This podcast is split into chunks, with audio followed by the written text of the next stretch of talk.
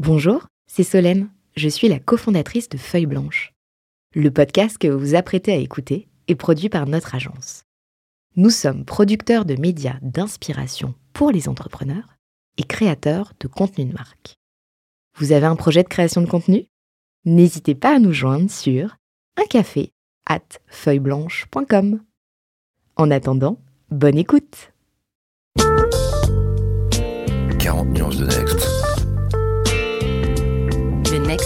Next 40 comme vous ne l'avez jamais entendu, animé par Olivier Mathieu et Thomas Benzazon. Parce que vous entendrez encore trop peu de voix féminines parmi les dirigeants du Next 40, nous avons voulu avec Olivier et Thomas féminiser à notre manière ce palmarès des champions de la tech en proposant à leurs dirigeants de mettre en lumière une femme entrepreneur qu'ils admirent. Bonjour, je suis Solène Etienne, cofondatrice de Feuille Blanche et je vous propose de découvrir les 6 stars du Next 40. Une capsule clin d'œil au collectif du même nom porté par deux femmes entrepreneurs, Céline Lazorte et Tatiana Jama. Nous nous étions parlé en juin 2020 car mon invité d'aujourd'hui avait été choisi comme Sista par Jonathan Cherky, fondateur de Content Square. Et c'est depuis New York que Jonathan nous avait pitché Adapt Mon Web. Et j'ai le plaisir donc aujourd'hui d'accueillir à nouveau à mon micro et dans notre nouveau format de 40 nuances de Sista, Marion Ranvier. Salut Marion. Bonjour Solène. Alors Marion, quand on avait échangé, euh, tu étais, et tu es d'ailleurs toujours, la fondatrice d'Adapt Mon Web, et quelques mois plus tard, à l'automne 2020, Adapt Mon Web a été racheté par Content Square. Et tu es également aujourd'hui donc la déléguée générale de la fondation Content Square. Donc tu vas nous expliquer euh, tout ça. Oui. Et tout ce chemin. Euh, mais avant ça, je te propose cet exercice incontournable des entrepreneurs qui est le pitch. Oh mon oh mon. Alors Marion, Adapt Mon Web. Alors Adapt Mon Web, c'est parti d'un constat. Euh, on s'est rendu compte que dans le monde, plus d'un milliard de personnes sont en situation de handicap et ont des difficultés euh, à naviguer et à lire le contenu en ligne. Et à contrario, 70% du web n'est pas accessible. Pourtant, l'accessibilité numérique aujourd'hui, c'est régi par euh, des lois et des référentiels. Et pour qu'un site soit accessible, il faut qu'il soit codé avec euh, les 75 critères du référentiel américain ou les 106 critères du référentiel français. Mais même s'il y a des lois, les entreprises ne se mettent pas en conformité. Donc, on a eu l'idée de créer euh, Adapt Mon Web, qui est une technologie d'assistance qui permet aux utilisateurs finaux euh, qui naviguent sur les sites de personnaliser leur confort de lecture. Donc qu'est-ce que ça veut dire? Ça veut dire que finalement il y a un tableau de bord qui apparaît sur euh, le site quand notre techno est inséré sur le site web et que l'utilisateur final peut aller euh, modifier en temps réel la police, la taille de la police, travailler sur le contraste, activer une synthèse vocale. Tout ça pour avoir une meilleure lisibilité et une meilleure compréhension de ce qu'il lit en ligne. Et un meilleur accès aux informations également. Tout à fait. Tu as un background qui est pas euh, de développeur, tu as fait Du plutôt euh, une école de commerce, je Oui. crois. Comment on se lance dans ce sujet qui paraît très tech du coup?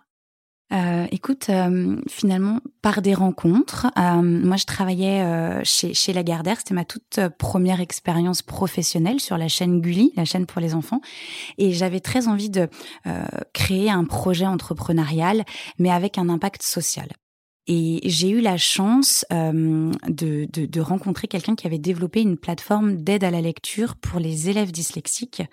Et étant moi-même dyslexique, ça m'a beaucoup parlé. Donc l'idée, c'était de créer un profil de lecture et d'adapter en fonction des documents numériques, euh, en fonction de ce profil de lecture.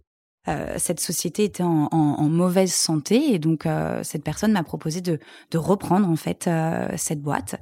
Et donc en fait, le projet est d'abord parti d'une reprise d'entreprise. D'accord. Et je me suis rendu compte que euh, l'accessibilité était euh, beaucoup plus large que ça. Et finalement, si on pouvait adapter des documents numériques, pourquoi on ne pouvait pas adapter du web?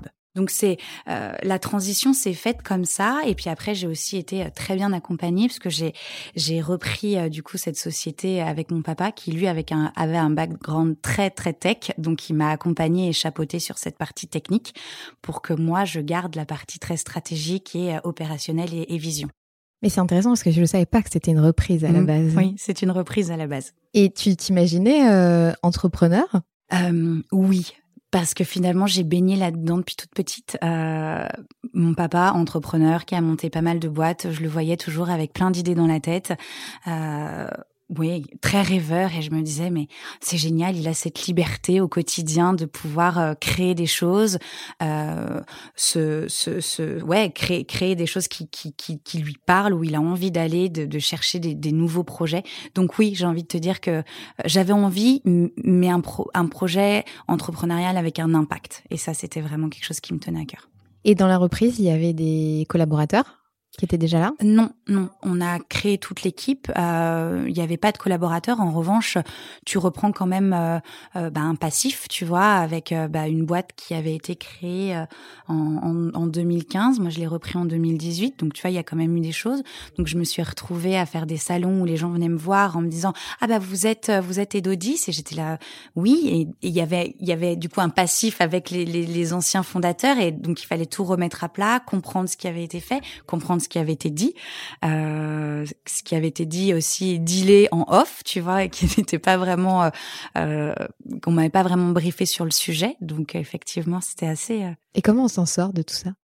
Euh, écoute, j'ai eu pas mal de galères pour être transparente euh, parce que voilà, quand tu reprends une boîte, tu reprends euh, bah, tout, tout, tout le tout package, tout le package. Euh, je crois qu'il faut remettre à plat tout ça. Et puis la chance que j'ai eue là-dedans, c'est de me dire que euh, j'avais envie de travailler sur un sujet. Donc c'était le sujet de l'accessibilité numérique et finalement le produit existant, bah, il y allait avoir un autre pendant, donc un, pro un produit B2B et un autre B2C. Et donc finalement de remettre tout à plat, de créer une équipe aussi, euh, de fédérer une équipe autour d'un sujet, parce que finalement, euh, euh, il faut aller leur pitcher aussi cette vision de où on veut aller.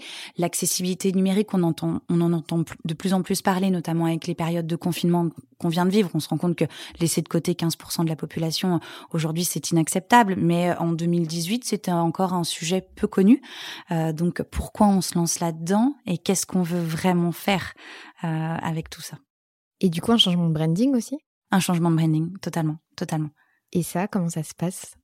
Euh, bah, finalement, quand t'as la main, tu vois, tu tu tu as envie de donner un peu euh, ton identité.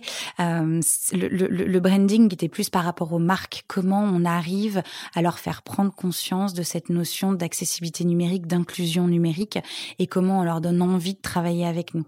Euh, parce que finalement, on était un peu intrusif, tu vois. On, on installait un, un, une ligne de code dans leur site et il y avait un plugin qui apparaissait sur sur leur homepage et sur tout leur site. Donc, comment aussi tu travailles avec les marques pour que euh, ce plugin ne soit pas vu comme euh, un, un, énième plugin que tu installes, mais plutôt comme quelque chose où les, les boîtes ont envie de communiquer dessus euh, et communiquer en, en externe sur ce sur cette mission inclusive et c'est sur voilà cette responsabilité euh, d'inclusion euh, pour leurs utilisateurs finaux. Et hum, en termes de financement, comment vous avez fait au début? Écoute, au début, c'était des fonds propres. Euh, donc, euh, je crois que la, la vie d'entrepreneur, c'est, euh, c'est, il faut faire des paris, tu vois. Il y a, il y a un risque. Et donc, au début, on a commencé en fonds propres. Et puis après, j'ai eu la chance de pas mal pitcher mon projet. Et on a, on avait gagné, on avait été lauréat d'un projet du CCH. on avait une très belle subvention à la clé. On a aussi une très jolie subvention de la région Auvergne-Rhône-Alpes pour continuer nos, nos développements sur une expérimentation d'usage. Donc voilà, ça passe aussi par là, mais euh, c'est vrai qu'au début, c'est, c'est, on, on, saute un peu sans parachute. c'est le propre de l'entrepreneur. C'est le propre de l'entrepreneur. Tes premiers partenaires, tu te souviens quand tu allais en rendez-vous? Oui, et d'ailleurs pour la petite anecdote, j'allais en rendez-vous avec une mallette euh, où dans cette mallette il y avait des lunettes qui simulaient en fait des troubles et notamment des déficiences visuelles. Parce que finalement toute euh, la complexité de l'accessibilité numérique, c'est que quand on n'a pas de troubles, ben on se rend pas compte euh, quelle est la difficulté quand on navigue en ligne. Donc j'arrivais avec ma mallette avec des lunettes énormes et je leur disais ben voilà, ça c'est une dégénérescence maculaire, euh, ça c'est euh, une pigmentation de la rétine. Et ça, tu as travaillé avec des ophtalmos Oui, on a ouais. travaillé avec des pros de santé euh, et des et des chercheurs spécialistes en troubles cognitifs pour se dire bah, quelle adaptation permet une meilleure lisibilité en fonction de ta pathologie. Et de leur faire vivre l'expérience du coup. Exactement. Là, l'idée c'était vraiment de leur faire vivre l'expérience et bah, souvent euh, ça fonctionnait à 100% parce que quand tu as ces énormes lunettes où tu vois, tu vois réellement rien. rien. tu te dis effectivement euh, pour bah, 15% de la population c'est vraiment très handicapant au quotidien. Euh, donc j'arrivais déjà avec ma mallette, il me regardait en mode mais qu'est-ce qu'elle fait, pourquoi, pourquoi elle vient nous pitcher ce projet. Et puis après, du coup, euh, en, découlait une vraie conversation euh, sur pourquoi on lance ça et pourquoi les entreprises se doivent plus inclusives.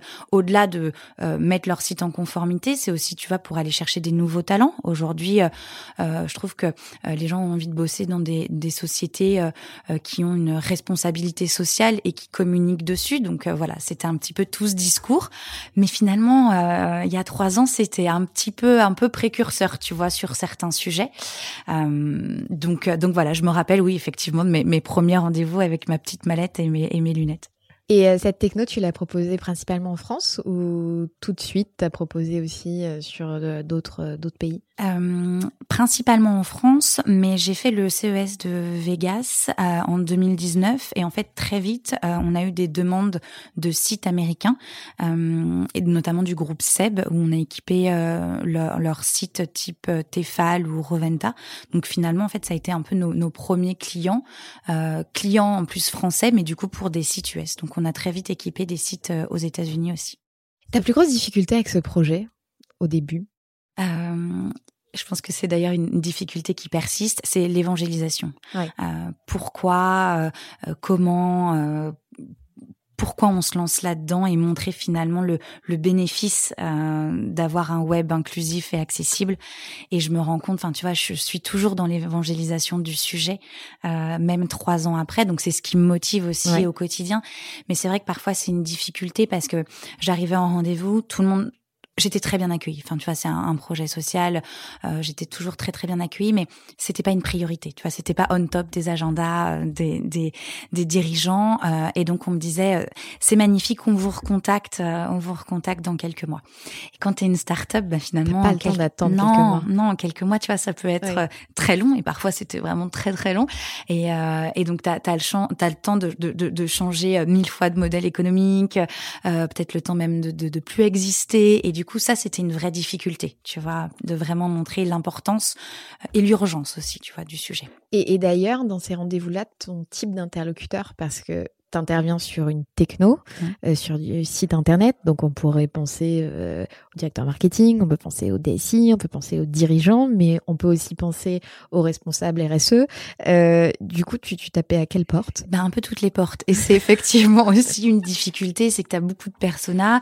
Comme tu es une techno, euh, que tu t'intègres sur un site, tu peux parler à la DSI, tu peux parler aussi effectivement euh, euh, aux responsables RSE j'ai même parlé une fois euh, au médecin du travail. Donc tu vois, pour te dire, ah oui. Euh, et en fait, ça dépend vraiment de l'organisation aussi de la boîte. Mais c'était une difficulté supplémentaire. Supplémentaire, ouais. En termes de développement business. Tout à fait, tout à fait. C'était une difficulté supplémentaire. Et tu as réussi à identifier ceux qui étaient principalement décisionnaires sur ce sujet-là ou au final, vraiment, ça dépendait de l'organisation d'entreprise. Vraiment, ça dépend de l'organisation de l'entreprise. Après, de plus en plus, tu vois, tu as aussi euh, euh les product managers qui s'intéressent euh, de plus en plus à ces sujets et qui peuvent aussi être décisionnaires ou en tout cas parler aux bonnes personnes dans la dans la boîte. Mais c'est encore un dilemme de tous les jours, même aujourd'hui. D'identifier le bon interlocuteur. Exactement. Donc, si vous écouté ce podcast, n'hésitez pas, n'hésitez pas à les contacter. en préparant ce podcast, je suis tombée sur euh, un témoignage que tu avais partagé et que tu avais reçu, que je vais lire qui disait C'est avec beaucoup d'émotion et de gratitude que je t'écris ces quelques mots. Je viens de me connecter et de faire un premier essai de lecture sur la plateforme et les mots me manquent. Je crois que c'est la première fois de ma vie que j'arrive à lire sans que cela ne me coûte en fatigue et ne me demande de surconcentration. Comme si j'arrivais à percevoir ce que c'était de lire sans trouble dyslexique. Il s'agit là d'un électrochoc positif avec une forme de légèreté d'exécution qui se dessine en arrière-plan magnifique témoignage. Je m'en rappelle, je m'en rappelle très bien. Euh, et finalement, je, je crois que je, je, je, je fais ça pour recevoir, tu vois, enfin pas pour recevoir, mais en tout cas pour véhiculer ce message et me dire que euh, ce qu'on crée au quotidien, eh ben ça change réellement la vie euh, de personnes et ça leur permet de retrouver le plaisir de lire euh, et ça leur procure ces sensations de lecture. Et, et pour l'anecdote, cette personne, je crois que c'est une personne qui est en poste, qui a plus de 40 ans aujourd'hui et qui m'a dit voilà j'ai toujours eu des difficultés dans mon parcours scolaire et si j'avais eu une techno comme ça lors de mes études, ça aurait considérablement changé ma vie. Et c'est vraiment ce que j'ai envie de véhiculer comme message parce que euh, les personnes en situation de handicap sont souvent stigmatisées. Tu vois, on parle de dyslexie. Un dyslexique est souvent catalogué comme cancre, tu vois, mis au, fond de la classe en disant, mais toi, t'as des, as des difficultés de lecture, tu, tu comprends pas. Et en fait, non, pas du tout. Euh, si on a des difficultés de lecture, on peut même pas lire l'énoncé. Donc, comment tu veux qu'on réponde à la question? Euh, Et donc, finalement, euh, ma mission aujourd'hui, c'est de donner euh, euh bah, le, le, le, le plein potentiel académique pour que ces personnes vraiment puissent euh, bah, réussir euh, leur euh, leur parcours scolaire. Euh, et puis aussi retrouvent le plaisir de lire. Ce que j'avais entendu un jour un ministre de l'éducation dire il faut prôner le plaisir de lire. Oui c'est magnifique mais quand on a des difficultés de lecture comment on fait euh, lire finalement? C'est c'est c'est horrible pour eux. Donc qu'est-ce qu'on crée pour les embarquer avec nous et pour leur redonner le vrai plaisir de lire? Alors on va peut-être en parler juste après avec notamment euh, la fondation parce que je crois que vous intervenez notamment au niveau des écoles et des universités. Est-ce que c'est quelque chose que faisait déjà euh, Adapt Mon Web?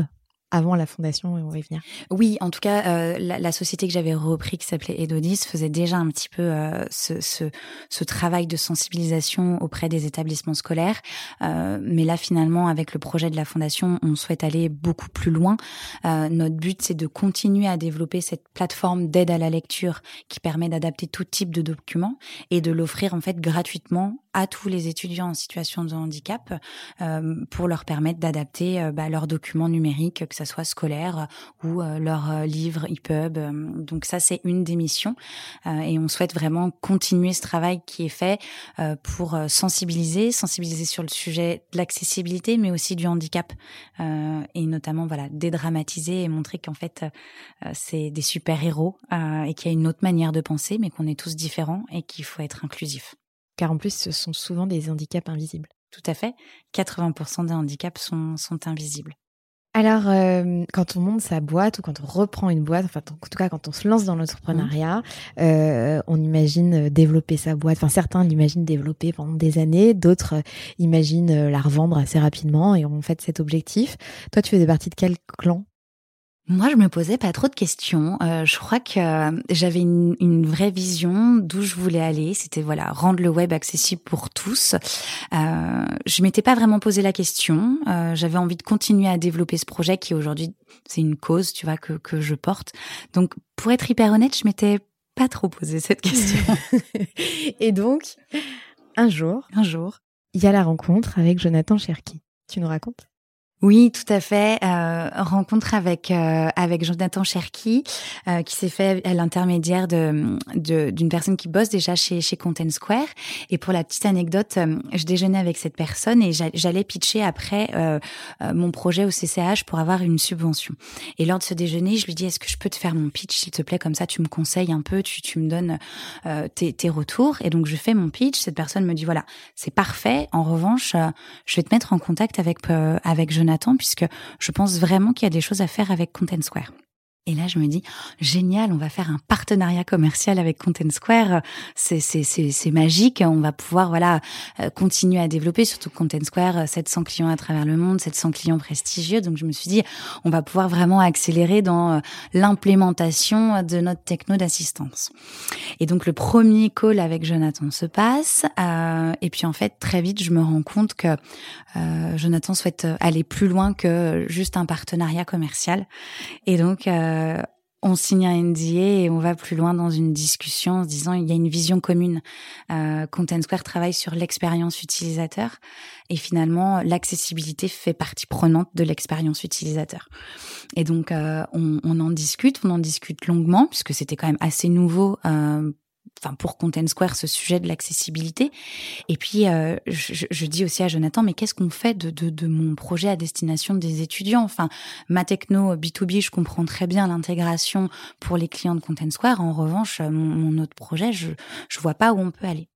Et là, Jonathan me dit, on va créer une fondation, on va parler euh, du sujet de l'accessibilité numérique pour tous et on va offrir toutes ces technos d'assistance gratuitement. Et on va travailler pour que le web devienne vraiment un espace inclusif et vraiment un web accessible pour tous. Et là, je me suis dit, euh, ok, je lui fais confiance et euh, j'y vais parce que l'aventure, euh, l'aventure me semble magique et je crois que il faut savoir saisir des opportunités. Et là, c'était clairement une opportunité de dingue. C'est clair. Et donc ça, euh, donc en octobre 2020, Oui. euh, l'annonce est officielle. Oui. Et euh, avec ton équipe, hein, vous rejoignez la grande licorne Content Square.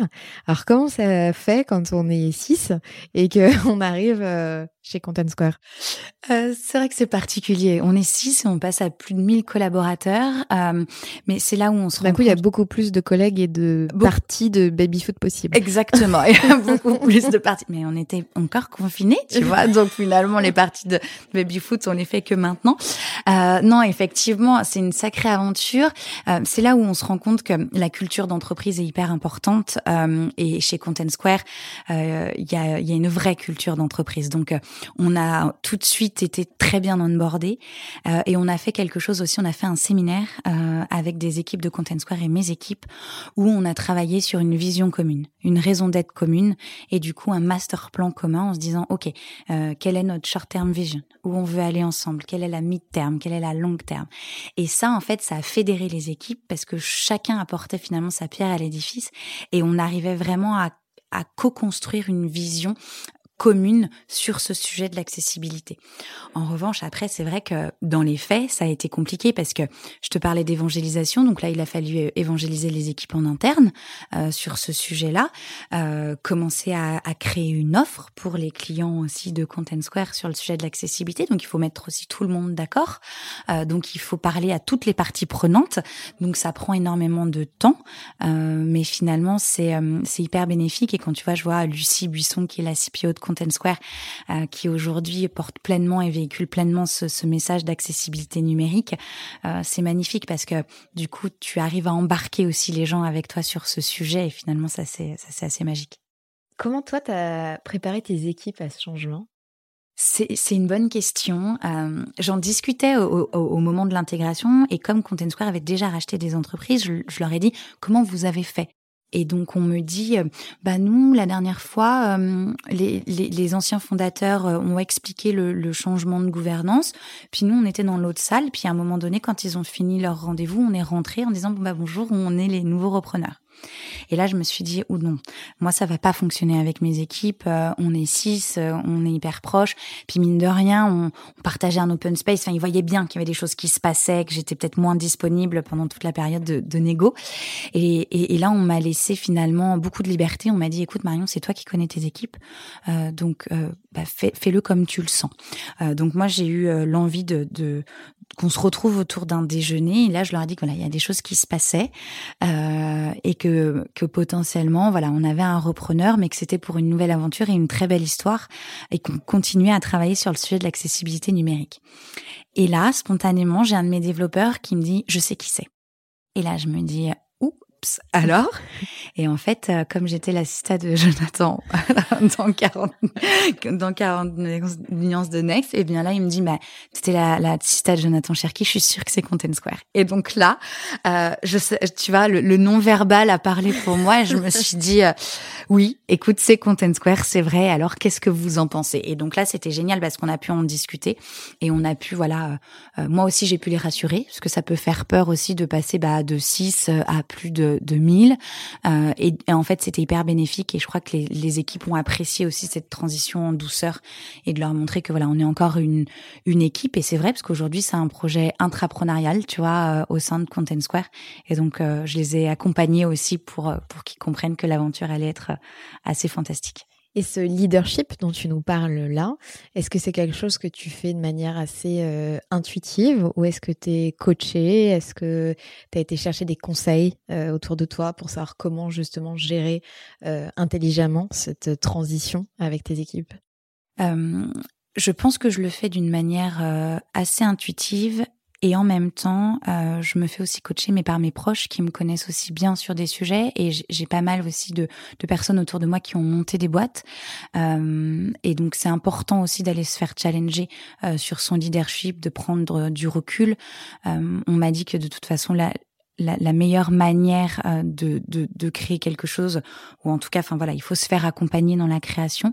Euh, et ça, c'était un des d'ailleurs des très très bons conseils qu'on m'avait donné euh, pour prendre de la hauteur dans mon rôle de, de, de leader et de CEO à l'époque, euh, d'aller chercher voilà des personnes qui peuvent m'apporter euh, bah, une autre vision, d'autres challenges. Donc, je pense que c'est un petit peu les deux, mais spontanément, j'ai quand même aussi un petit côté leader en moi. Alors, on a parlé des changements qui de, pour ton équipe, mmh. mais qu'est-ce que ça a changé aussi pour toi? Parce que ça a dû changer pas mal de choses. Oui, ça a changé pas mal de choses. Euh, et en même temps, euh, comme je te le disais, il y a, y a cette notion intrapreneuriale aujourd'hui. Euh, donc, je, je, je, développe toujours le sujet que j'ai monté il y a trois ans. et ça, finalement, ça n'a pas de prix. Parce que Jonathan, tu vois, nous a fait confiance euh, à mon équipe, à moi, et à miser sur ce sujet de l'accessibilité. Donc, je, je, je le remercierai jamais assez.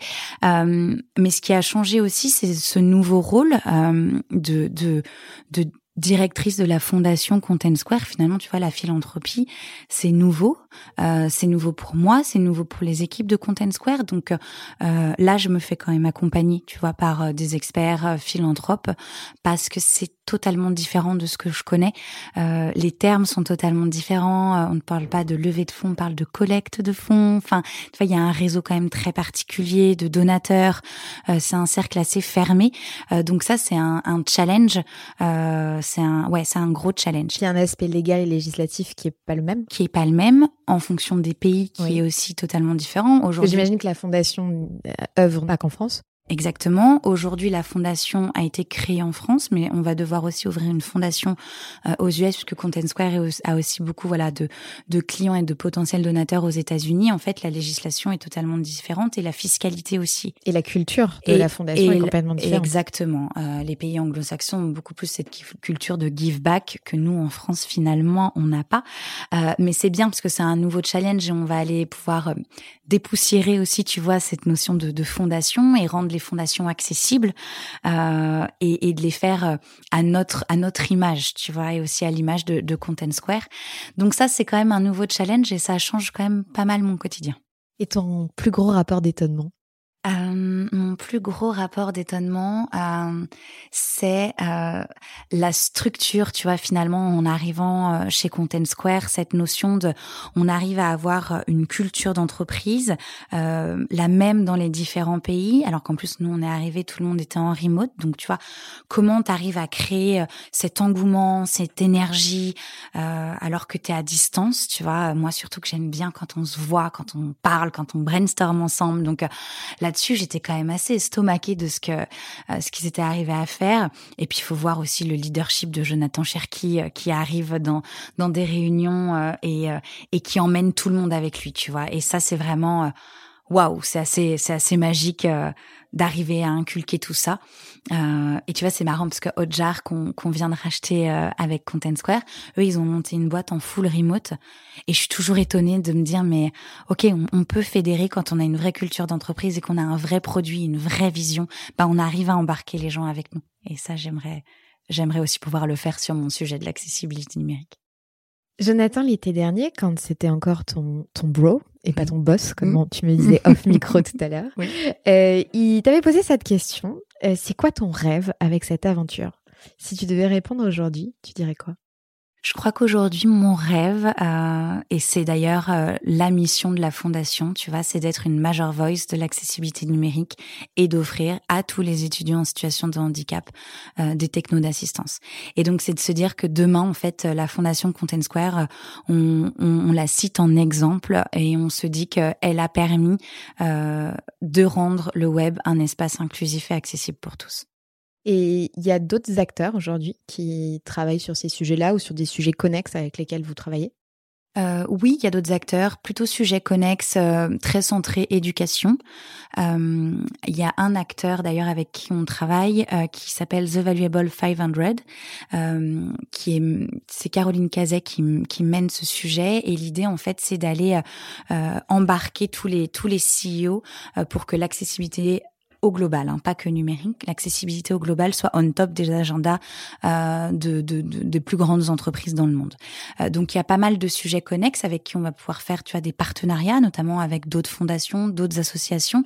Et c'est là où la fondation elle a vraiment un rôle à jouer puisque euh, on, on, va aller chercher des acteurs qui travaillent sur euh, euh, des sujets connexes. On va aller financer des projets aussi pour investir dans la responsabilité sociale. L'idée c'est voilà de, de, de, de mettre en exergue et d'aller mettre en lumière ces porteurs de projets qui sont souvent voilà peu connus ou méconnus du grand public. Et donc, comme tu le disais tout à l'heure, Adapte euh, mon web, c'est devenu un projet intrapreneurial que tu continues de développer euh, au sein de Content Square. Tes prochains défis, du coup, avec euh, Adapte mon web? Alors, mes prochains défis, aujourd'hui, ils sont doubles. donc, au sein de Content Square, c'est faire savoir aux clients de Content Square qu'on propose de les accompagner sur la mise en conformité euh, de leur euh, de leur site web euh, ou de leur interface digitale. Donc là, on vient tout juste, tu vois, de lancer un petit peu nos offres. Donc maintenant, comment on, on, on fait savoir qu'on peut aussi les accompagner là-dessus. Euh, et mon plus gros challenge va être sur euh, sur la partie fondation.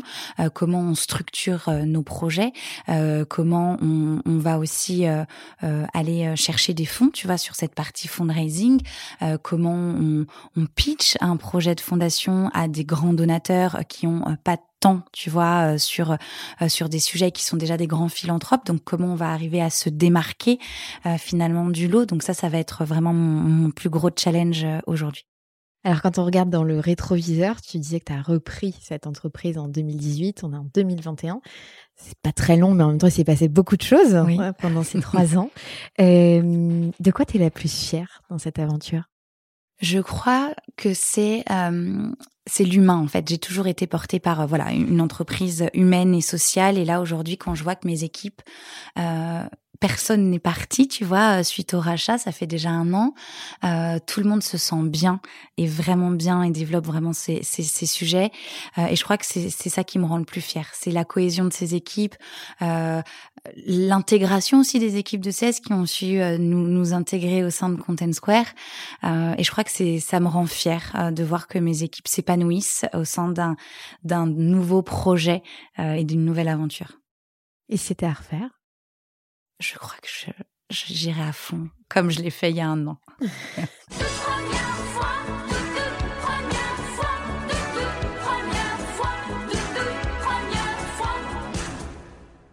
On aime bien parler dans 40 nuances de Sista des premières fois d'entrepreneur. Ton premier dilemme? Mon premier dilemme, euh, eh bien, c'était dans le cadre de cette reprise, tu vois, c'était de se dire est-ce qu'on garde deux produits? Parce que enfin, souvent on te dit euh, il faut pas trop se diversifier, il faut que tu aies une verticale, un produit. Et là je commençais quand même avec pas mal de difficultés, tu vois, un projet à destination des élèves donc, le secteur de l'éducation qui est un succès enfin tu vois EdTech c'est quand même très très particulier aussi. Puis un autre projet du coup B2B. Et à un moment donné, mon dilemme était de me dire, euh, est-ce que j'en choisis un plutôt qu'un autre. Et en fait, pour moi, ça allait de pair. Euh, et donc, j'ai décidé de euh, d'accélérer sur les deux en même temps, euh, ce qui n'a pas été du tout facile. Et en fait, on se rend bien compte qu'au final, il y en a un qui accélère beaucoup plus vite. Et c'est d'ailleurs le, le, le, projet B2B qui s'est beaucoup plus accéléré. Mais au début, j'étais assez utopiste et je me disais, on peut y aller, on peut y aller simultanément et switcher aussi bien de la tech que de la tech. Et en fait, non, pas si facilement que ça. Et ton premier fail? Euh, mon premier fail, euh, c'était euh, sur un rendez-vous, un tout premier rendez-vous où j'allais pitcher euh, chez un gros client et donc bien sûr euh, la question de qui est vos clients aujourd'hui et qui vont faut confiance. Et là je me suis dit mais il faut que je les embarque avec moi et si j'ai pas des noms à citer bah ça ça ça n'ira pas et donc bah je me suis avancée sur des sujets qui n'était absolument pas signé, voire euh, au tout prémisse, tu vois, les discussions n'avaient même pas débuté. J'ai dit oui, oui, ils nous font confiance, ils viennent avec nous, euh, alors que c'est pas du tout vrai. Je pense que l'interlocuteur en face s'est dit, hum, il y a peut-être un petit peu de bullshit là-dedans. T'as signé avec lui au final? Oui. bon bah alors. Tu vois. Le conseil qu'on t'a donné et que tu n'as pas suivi. Euh, d'arrêter de sourire c'est très bizarre comme conseil, mais je suis, je suis quelqu'un qui sourit beaucoup. Euh, déjà toute petite, euh, j'avais euh, voilà une, une, une, famille où voilà le, le sourire euh, c'est c'est vecteur de, de, beaucoup de choses. Et, et donc je, je, souris tout le temps et on m'a dit un jour peut-être que tu devrais moins sourire parce que finalement on, va peut-être se dire que t'es que tu connais pas très bien ton sujet ou que t'es pas à l'aise dans le sujet. Et je me suis dit mais mon dieu mais pourquoi est-ce qu'on me donne ce conseil là enfin je c'est ce sourire c'est moi et et je vois pas pourquoi je suivrais ce conseil je le trouve totalement nul T'as bien fait de pas le suivre. Le conseil du coup que tu n'aurais pas dû suivre euh, D'embaucher quelqu'un de très spécialisé dans mon sujet. Euh, enfin, au début, quand on se pose les questions du recrutement, on me dit voilà, il faut, il faut avoir un, un process de recrutement. Il faut que tu te fasses accompagner par des gens qui connaissent très bien le sujet de l'accessibilité. Euh, et finalement, ça, ça a été un peu un fail puisque je me suis fait accompagner de quelqu'un, mais qui n'avait pas cette vision tech et innovation. Et avant tout, euh, il fallait qu'on arrive à embarquer sur une vision, tu vois, nos clients, en leur montrant que euh, on avait un produit tech. Euh, et donc voilà, c'était un sujet que c'est un conseil où je me suis dit, je, je, je, je pense qu'il vaut mieux que je m'entoure de gens avec qui j'ai une vraie appétence et une, un, un, vrai projet commun versus quelqu'un qui est très spécialisé dans un domaine, mais qui m'accompagnera peut-être pas là où je veux aller le meilleur conseil que toi, tu pourrais donner? Je, je pense qu'il faut, euh, il faut se lancer. Il faut pas avoir peur. Effectivement, l'entrepreneuriat c'est un risque. Euh, l'entrepreneuriat social parfois encore plus. Mais je pense que euh, quand on parle avec le cœur, euh, ça se ressent.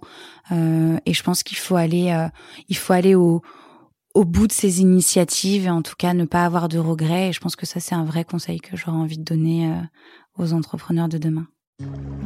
Allez relaxez-vous.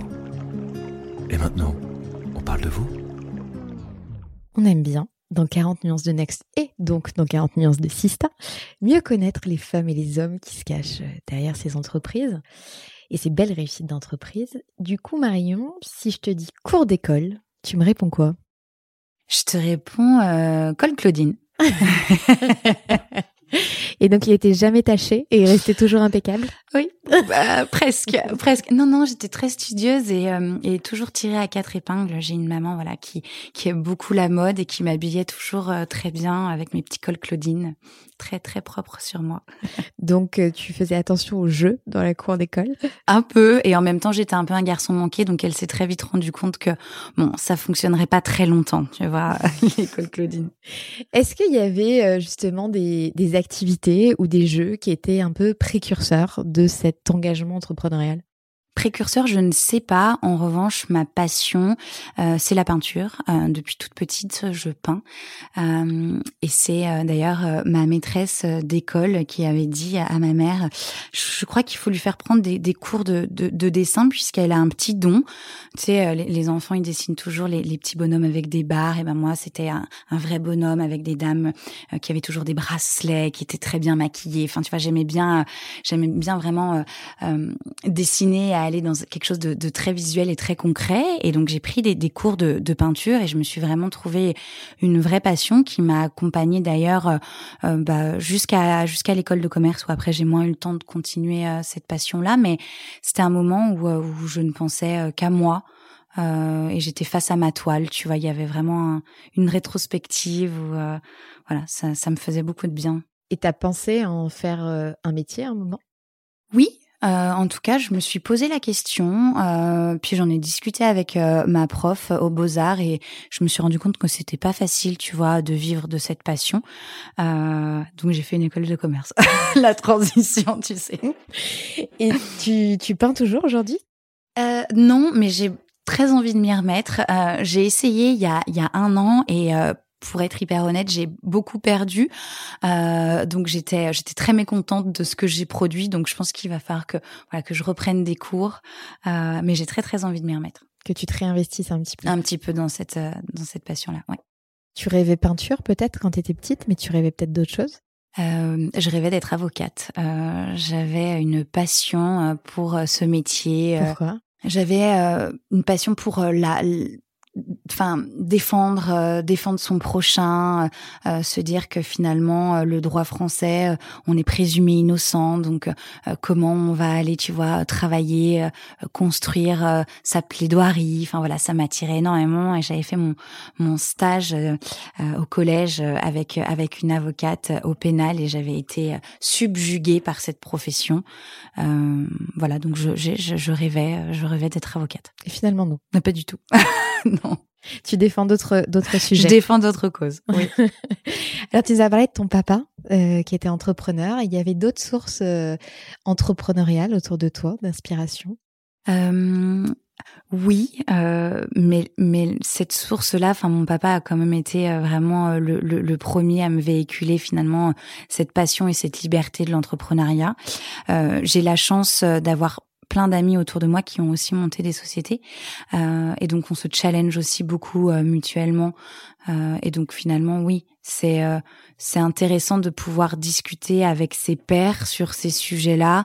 Euh, et quand on est bloqué de se dire viens on s'en parle on parle de toute autre chose mais on met sur la table une problématique euh, tu vois, plus que euh, le, le, le, sujet, euh, le sujet qui me pose problème, mais la problématique au sens large. En prenant aussi en compte ta personnalité, qui tu es, comment tu vas exactement, gérer. Exactement, exactement. Et eux me connaissent bien, donc mm. ils voient aussi que la notion humaine ressort aussi dans beaucoup de ces problématiques-là, comment tu gères l'humain et que et ça c'est quelque chose auquel je fais très attention aussi. mais mais oui, globalement pour moi, l'entrepreneuriat c'est du partage, donc il faut il faut discuter. Euh, il faut aller se faire challenger. Euh, et j'ai eu la chance d'être aussi euh, accompagnée par des entrepreneurs qui m'ont aussi porté et mis sous leur aile en disant voilà Marion n'hésite pas, contacte-nous. et là c'était dans le cadre de, de réseau, c'était dans, le cadre de réseau, dans le cadre de réseau. Et ça c'est très important d'ailleurs quand on se lance aussi de de, de faire partie de réseau, que ce soit Fondation Réseau Entreprendre, euh, des, des, des, fondations, enfin EdTech, où du coup j'avais vraiment des problématiques plutôt basées sur EdTech et euh, pouvoir discuter avec son réseau et remettre en perspective ces problématiques-là, euh, c'est très important. Riche d'enseignement. Très riche d'enseignement. Que souvent, en fait, les jeunes entrepreneurs, les early euh, entrepreneurs, se disent ah j'ai pas trop parlé de mon projet. Euh.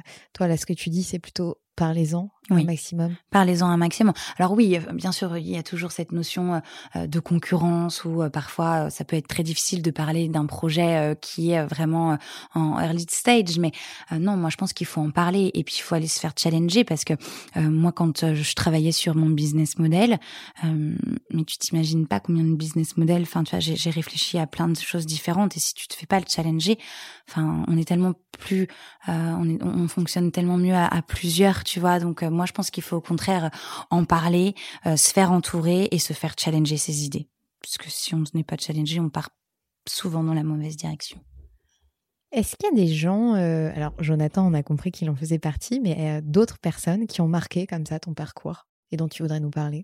Oui, euh, j'ai le j'ai le père d'une amie euh, qui euh, qui est un grand entrepreneur qui a qui a monté une très très belle PME euh, qu'il a revendue entre temps et lui il a toujours été de très bon conseil et il m'avait d'ailleurs dit Marion si tu te lances dans ce projet d'accessibilité numérique tu dois incarner en fait ton message. Euh, tu dois incarner bah cette personne dyslexique qui a du mal à avoir accès à l'information. Tu dois connaître sous le bout des doigts tes chiffres et tu dois euh, euh, porter ce projet euh, comme une cause. Et au début, je m'étais dit, oui, c'est effectivement, mais ça me semblait, tu vois, hum, difficile tout de suite à mettre en place. Et en fait, tu te rends compte que quand tu es tellement porté par ton projet, en fait, ça vient à toi spontanément, et qu'en fait, ce projet devient ta cause, mais sans sans rien faire, juste en la défendant au quotidien. Quand tu dis ça, c'est qu'au départ, quand il te le dit, t'intellectualises. T'intellectualises. Son, son conseil. Exactement. Et, tu sais pas ça fait un peu flipper de oui, dire. tu te dis, mais comment je vais être Je vais pas forcément me mettre en avant, euh, comment je vais être cette personne. Exactement. Parce que j'ai envie qu'on parle du projet, tu vois, et pas de moi. Et donc j'étais là. Je comprends, j'intellectualise et, je, je, comprends vraiment le message. En revanche, euh, moi, je veux qu'on parle de mon projet. Je veux pas qu'on capitalise sur moi. Et en fait, tu te rends compte que le porteur de projet est aussi tout important. Euh, pour véhiculer ce, ce, message, en tout cas le projet en tant que tel. Et surtout en début de projet. Et surtout en début de projet. Exactement. Ils sont très associés aux entrepreneurs et aux personnes qui les portent. Exactement. Comment tu fais pour te ressourcer? Où est-ce que tu vas repuiser ton énergie? Dans ma famille. Enfin, j'ai un petit garçon de deux ans. Euh, qui me prend aussi beaucoup de temps. Hein. Enfin, tu connais euh, ce, ce, ce, ce, rôle de maman, euh, mais finalement, euh, euh, c'est magnifique de le voir grandir et de voir sa vision des choses, son appréhension du monde. Et je crois que c'est vraiment des moments où j'arrive, j'arrive je, à déconnecter. Parfois, je me force aussi, tu vois, à déconnecter pour être pleinement disponible pour lui. mais c'est là où j'arrive à, à, me ressourcer. voilà, c'est mon meilleur ami. Tu vois, on partage des moments fantastiques et et, ça me fait un bien fou. Alors justement, en tant que maman, en tant que entrepreneur dans la tech, comment tu projettes euh, tout ce qui se passe dans la tech avec les algorithmes qui demain pourraient potentiellement driver la vie de nos enfants? Euh, On a un podcast qui s'appelle Philosophie où on interviewe des, des, jeunes de 7 à 18 ans sur leur rapport au digital en disant ben dans certains cas ils le subliment, dans d'autres cas ils le subissent. Mmh. Et c'est aussi des questions euh, de société finalement. Oui, tout à fait. Euh, dans certains cas, ils le subliment et d'autres, ils le subissent. Et je pense que là-dessus, euh, l'évangélisation et la communication, euh, de, de, de, d'avoir un message, de, d'expliquer finalement euh, comment on peut sublimer ce réseau-là. Euh, euh, on peut avoir accès finalement à tout un tas d'informations, à tout un tas de personnes qui peuvent nous accompagner. en revanche, je pense qu'il faut aussi montrer les méfaits de, de ces algos et de ces réseaux. Et je pense qu'il faut en parler très tôt parce que finalement les enfants ont dans les mains très vite des téléphones portables avec les réseaux sociaux associés. Et je pense que voilà, votre podcast là-dessus, il est hyper important pour euh, montrer aux enfants euh, euh, qu'il y a aussi un côté très dark de, de, cette utilisation d'internet au global et je pense que ça ça doit passer par l'éducation et typiquement il y a peut-être des nouvelles matières à inculquer, tu vois, dès le plus jeune âge à l'école sur des nouvelles technos et les usages finalement de ces nouvelles technos. En tout cas, c'est une de nos missions aussi. Aussi. et toi, si tu avais deux heures par jour en plus, tu les passerais à faire quoi? Écoute, je pense réellement que je me remettrais à peindre. Euh, donc ça, ça serait, euh, ça serait on top de mon agenda. Et je pense que maintenant, tu vois, de toucher du doigt, ou même plus que toucher du doigt, c'est une mission philanthropique et de give back. Je crois que j'aimerais m'investir, tu vois, dans une association euh, et donner du temps, euh, donner du temps pour euh, aider mon prochain et d'être sur un sujet en particulier? Peut-être un sujet qui est un petit peu différent de ce que ce que ce que je prône au quotidien tu vois euh, à un moment donné je m'étais renseignée pour faire tu vois des maraudes euh, essayer de voilà d'accompagner aussi euh, des personnes qui sont en, en, en, fracture de notre société qui sont un petit peu lésées et de se dire comment on, on, on les accompagne euh, euh à se réhabiliter, à se sociabiliser avec notre avec notre monde qui va très très très très vite, euh, ou alors accompagner des seniors. Je sais pas, tu vois, c'est assez flou, mais je crois que j'aurais envie de, de, de donner plus de temps euh, aux autres et en tout cas de donner mon temps aux autres. Et du coup, quelque chose qui est très ancré dans le réel. Et quelque chose qui est très ancré dans le réel, oui. Versus le digital. Versus le digital et l'accessibilité numérique qui est peut-être pas vraiment ancré dans le réel. Ouais. Quand tu penses à demain, tu vois quoi? Euh, alors là, en grande utopiste, euh, je vois euh, un, un, monde inclusif plus tourné vers l'autre, en tout cas où on a plus envie de comprendre les différences de l'autre et de se dire qu'on peut accompagner sur sur des sujets et qu'on peut être différent et que cette différence finalement elle est belle et qu'on ne doit pas la pointer du doigt. Et si tu devais monter une autre boîte, ce serait dans quoi? Je crois que je peux pas te répondre. Je suis tellement euh, pleinement investie dans, dans mon sujet de l'accessibilité. T'imagines pas autre non. chose? Aujourd'hui, non, réellement. Et pourtant, je me pose la question, je me challenge moi-même, mais j'ai pas la réponse. Ça viendra peut-être un jour, ou alors pas. Ou alors pas. Waouh C'est quoi ta plus grosse claque?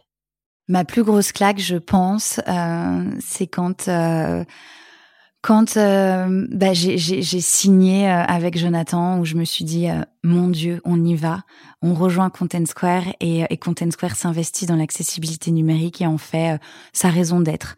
Parce que tu vois, aujourd'hui, Content Square crée de meilleures expériences digitales pour tous les utilisateurs. Et donc, en gros, notre sujet est ancré dans la raison d'être de Content Square. Et je me suis dit, oh, mon Dieu, mais une, une scale-up, qui a une, une telle notoriété, une telle actualité, investit sur ce sujet méconnu, mon Dieu, c'est pas possible, tu vois. C'est euh, comment c'est possible que, que, voilà que Jonathan Cherki euh, s'intéresse à ce sujet et se sente pleinement investi aussi de cette mission. Et ça, ça a été une grosse claque. Et ça a été surtout un waouh.